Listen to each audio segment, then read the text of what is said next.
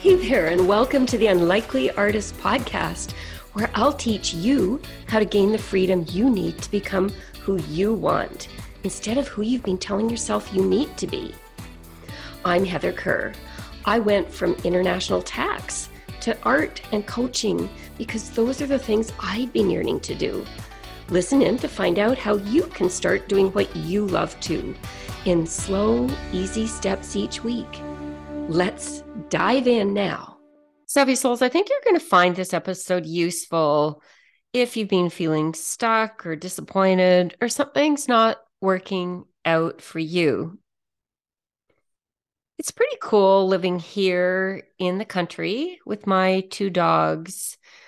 I go for at least an hour and a half of walks with them every day because one of those two dogs is a five year old standard poodle, high energy, beautiful, loving dog, but she definitely needs her exercise. So we walk along the country roads, and sometimes I don't listen to anything. I just enjoy the nature and I reflect and look at things and take photos. And other times I listen to podcasts. I've talked before about how you can brainstorm new ideas. And one of the things I like to do is I like listening to a wide variety of podcasts on topics I'm interested in. These are kind of my people, the people that do these podcasts. I like listening to them. And my brain will kind of go on alert when somebody will mention an idea that triggers a pattern of thought in my head. And that's, I think, where a lot of my episodes come from. They come from clients, they come from my own self coaching, but they come from these brainstorming kind of thoughts that come to me as I listen to what other people say. Anyway, this week I heard a person being interviewed and I cannot recall the context. She was a guest on somebody else's show and she made this comment Show me a straight river. I just want you to pause and think about that. Show me a straight river. Because when you pause and think about that, there is no such thing as a straight river. Her point was that rivers meander. A river always finds the easiest path so it can flow. It doesn't try to go up the mountain, it doesn't try to go over boulders, it doesn't try to go up and down hills. It flows downward and it always finds the easiest way to do that. And that's why there is no river. That's a straight line. A river curves, it goes this way and that. It gets wider and smaller, and it has areas where it rushes quickly, and it has areas where it can be almost still. Savvy souls, if we want to be in flow, we must be like that river. There's so much information out there that tells us we can't be like that river. We need to be more like, uh, I don't know, a highway, fixed, solid, going in the direction we want to go, hopefully fast. So people tell us here are the three steps you need to take to write a book. Here are the six steps you should follow to become an entrepreneur. Here are the 10 things you need to do to achieve whatever goal you're pursuing.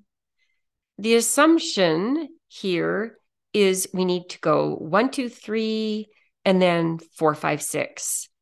It's a straight line from one to six. Six is the destination, and you need to do one. And then after that, two and so on.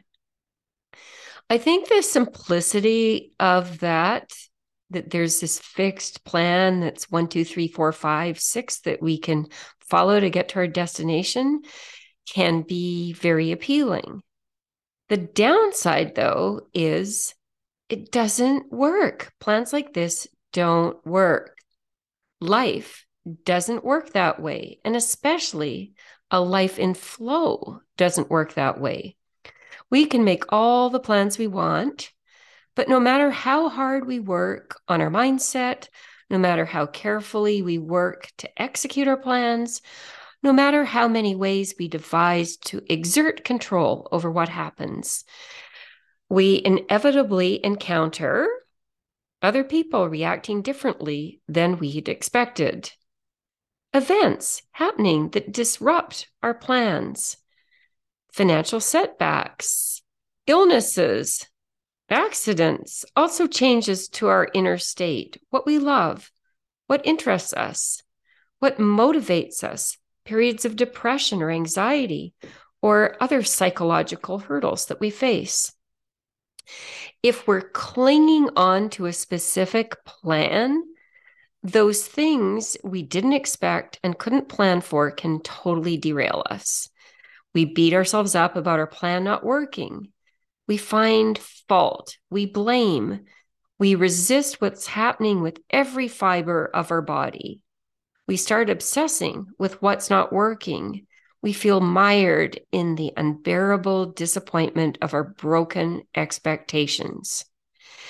Savvy souls, have you ever noticed how painful resisting what's happened can be? It's super painful because we're wanting to change something that's already happened. We're wanting to basically go back in time and change the outcome. We want to have done it differently so we could have got what we expected. But as Byron Katie once observed, when you argue with reality, you lose only 100% of the time, right? Anything that's already happened is reality. So if we argue with what's happened, we're always going to lose because we can't go into the past and change it unless you happen to know how to time travel. Not only does moaning and lamenting, which by the way, I don't want you to ever think I'm preaching to you, like pretty much everything that I coach you on here is really coaching me because moaning and lamenting is definitely a pattern I fall into a lot. That is until I remember how totally useless it is. Anyway, not only does moaning and lamenting whatever's happened to take us off course not actually change anything or help us in any way, but it actually keeps us stuck. It keeps us stuck because we think that that rigid course that we'd originally planned, the highway in my analogy, is the course we're still on and still need to be on. So it's as if there is a huge car accident on the highway, but we need to continue along that highway to get to our destination. There is no other way to go. And we're stuck in this long line of cars, and all we can do is wait for somebody else to clear up the accident.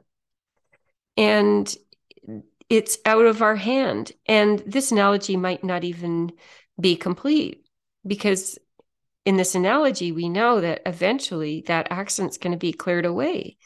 But in fact, there might not be somebody else coming along to clear the accident that's blocking the highway for us. So, savvy souls, this is not like being in a river. This is not being in flow. So, if you're stuck in an area in your life, savvy souls, a fabulous question to ask yourself is how can I be more like a river here in this situation? How can I meander? How can I go in a new direction? How can I get wider, learn from what's happened and go bigger or broader?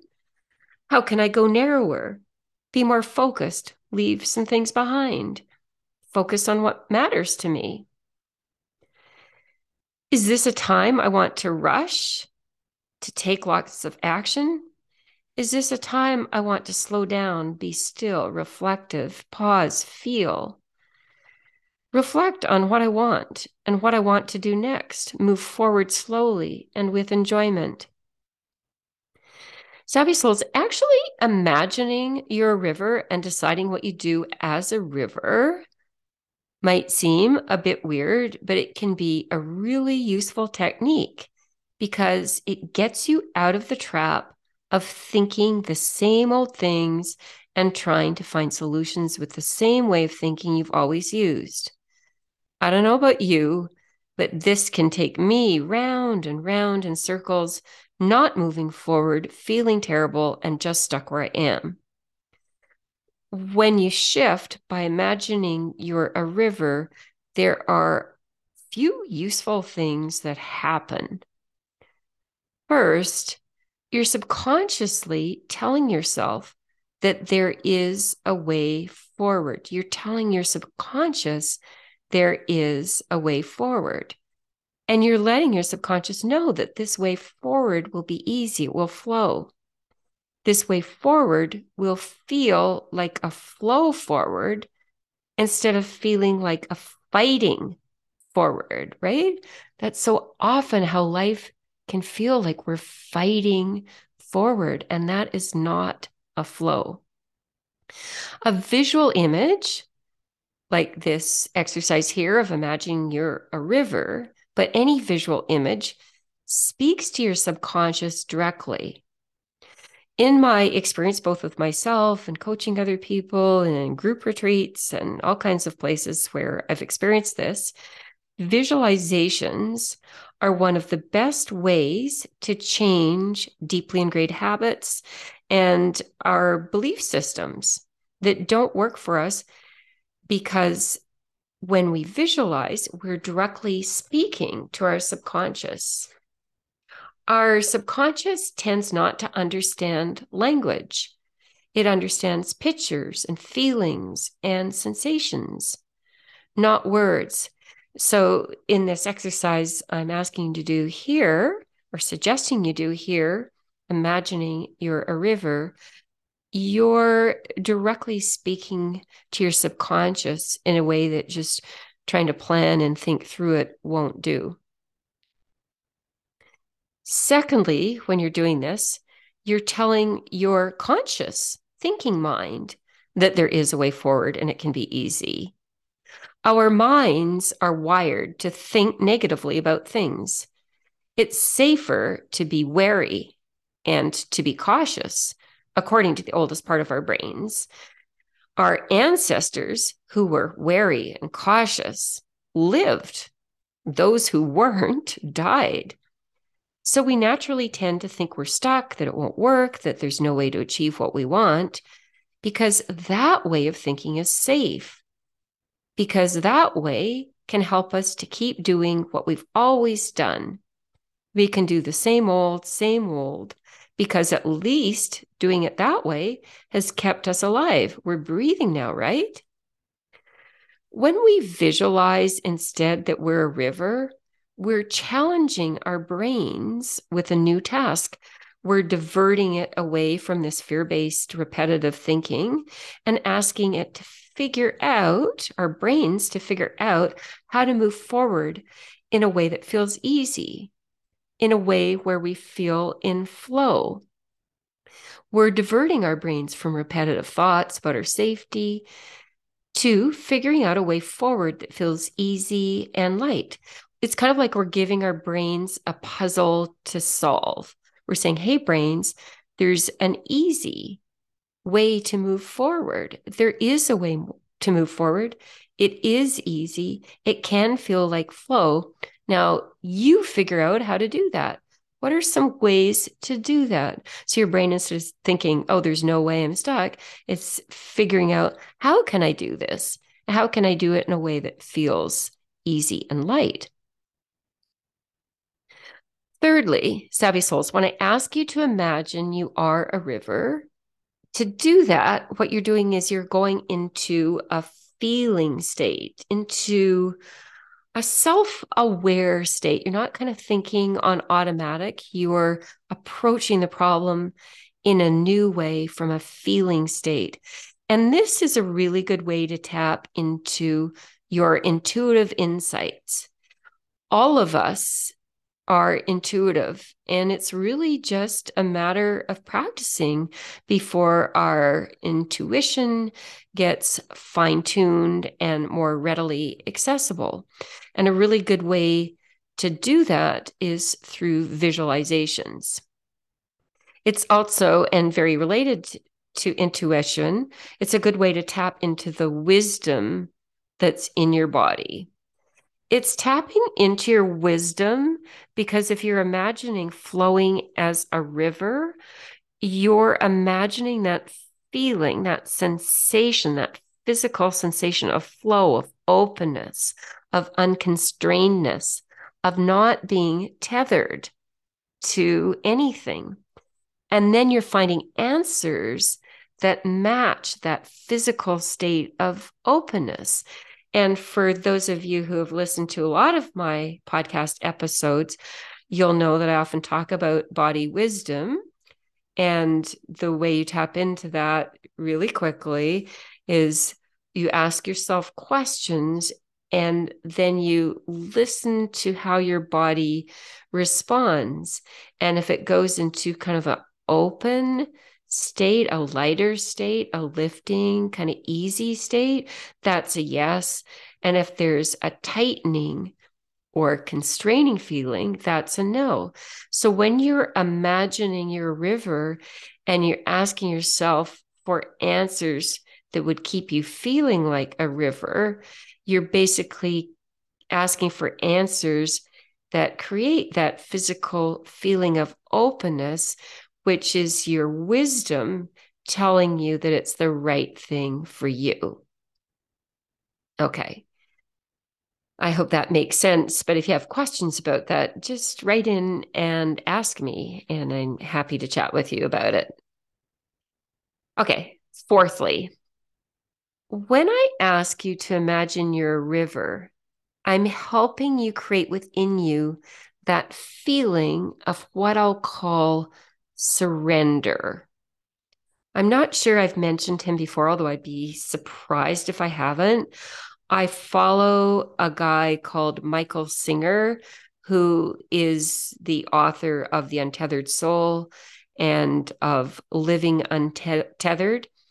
And he's kind of like a meditative guy. He's got this retreat in Florida. I think it's called the Temple of the Universe, but he's he's a very practical grounded guy who's written these books about how to live more connected to our souls and feeling kind of free and untethered. And you don't need to be religious or even spiritual to do this just very practical ways of surrendering to life and what it wants to create through us. I think life is always giving us clues. And so often we miss those clues because we're too busy, our minds are too noisy, we're too frantic to really hear what it's offering us. And what Michael Sing- Singer talks about is surrendering to what's happened, surrendering to our emotions, surrendering to what comes up, surrendering, surrendering to the opportunities that emerge. And really, I can't help this analogy, just going with the flow, again, being a river. So I love the fact that pretending you're a river gets you into that kind of naturally surrendering state where you're going with what's happening and finding the opportunities around that. Living untethered is what a river does. So, Savvy Souls, I hope you'll try this exercise, even if it feels silly or awkward. I know that sometimes we hear these things, we go, oh, either that's dumb or that's kind of a cool idea. I should kind of set that aside and use it sometime. What I'd like to ask of you this week is to actually try it this week. If you're feeling stuck or disappointed or something's not working out for you, I'd love you to try out this technique, which hopefully have will have at least some of the benefits I've talked about today in helping you get unstuck and think about your issues differently. And if it works or it doesn't work, I'd really love to hear about that from you. You can write to me at heather at gracedcanvas.com. That's G R A C E D C A N V A S.com. And I love to hear from you. Let me know how this works out for you.